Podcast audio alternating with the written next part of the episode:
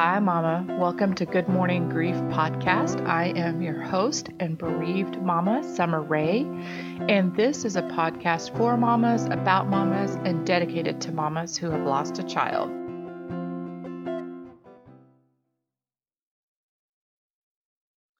Hey, Mama. Welcome to episode two of the Good Morning Grief podcast. So it is already September. Uh, and I know some of y'all are settling into cooler weather attire. I'm in Texas and it's still 100 degree temp, so I'm not quite there yet, but soon enough it will be time for big sweaters and even bigger sweatpants. And the extra 20 pounds I gained this year is going to be like, thank you, Jesus. Every time the switch from summer to fall slides into home plate, I find myself having to open up my heart for the expansion of grief that arrives with cooler temperatures, pumpkin pie, and stockings hung from the chimney. I find myself having to pause a bit more, breathe through the tightness in my chest, and the rapid thoughts of what if bellow within my mind. I remember one of the very first books I was given as a newly bereaved mama, and it was The Stages of Grief. Now, if you're a friend of a bereaved mama or a friend of a friend of a bereaved mama and you're thinking about providing a gift for your bereaved mama, skip the Stages of Grief book, please. Public service announcement, please. So the the stages of grief when you when you read the book it goes through denial, bargaining, anger, depression, acceptance. All right. And I remember reading this book and I remember thinking, oh, I'm just going to skip through the denial, the bargaining, the anger, the depression, and I'm going to accept this. I'm going to accept the pain. I'm going to accept the fear. I am going to accept the loss and I am going to rock these stages.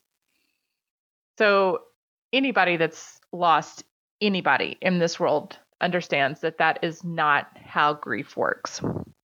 Now, true, all of these stages happen when you experience grief, but they don't come in stages.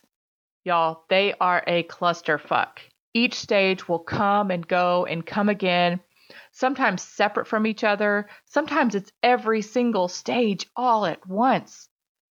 But here is the thing because we grieve for the memories and we scream when we think of their death, but the deepest part of grief's pain lies within the future. Listen, Mama, the thought of the future will always bring with it grief's pain. And this is why grief is not a two year, five stage, one and done. Season after season, one anniversary after another birthday after birthday for the rest of our life. Grief will sometimes knock politely, but most of the time, it is going to barge through your front door. And grief doesn't begin and end at death. It's not just all the memories, it's the future, the empty chair. It's the future that we had mapped out when those two lines turned up pink. Mama, are you with me? We do that. We take the life inside of us, even at mustard seed size, and we lay out our vision, our future for that beloved child. And as the mustard seed grows into a watermelon, we keep planning, and the further along we get, the deeper our visions become.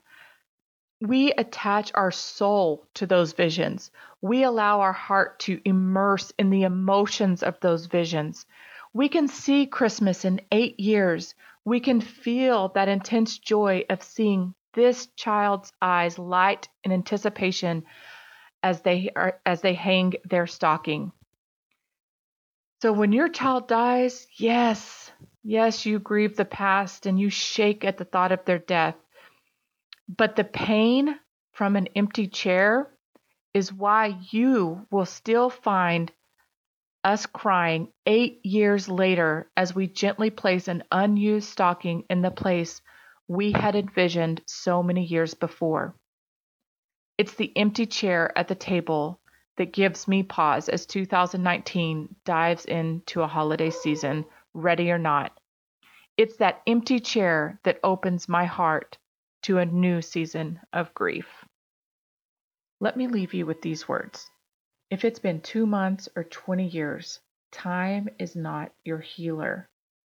We have to experience each new season of grief because the truth is, the deeper we love, the deeper the roots for grief to flourish.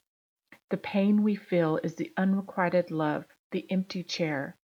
Pain, while it fucking sucks, isn't always catastrophic. When the pain comes from a deep, intense love, if you allow it the space it needs to toss and turn, it will emerge from the fire, and you will feel the shift in power from emotion to you. And that is a beautiful, amazing shift. Thank you for listening to Good Morning Grief Podcast with Summer Ray. If you have a story you'd like to share or a topic you'd like to discuss, please email me at goodmorninggriefpod at gmail.com. You can also follow me on Instagram at Good Morning Grief Pod. Tune in next week for a brand new episode. And hey, Mama, may you rest easy in your grief, find beauty in your pain, and may the world be gentle to your wounded soul.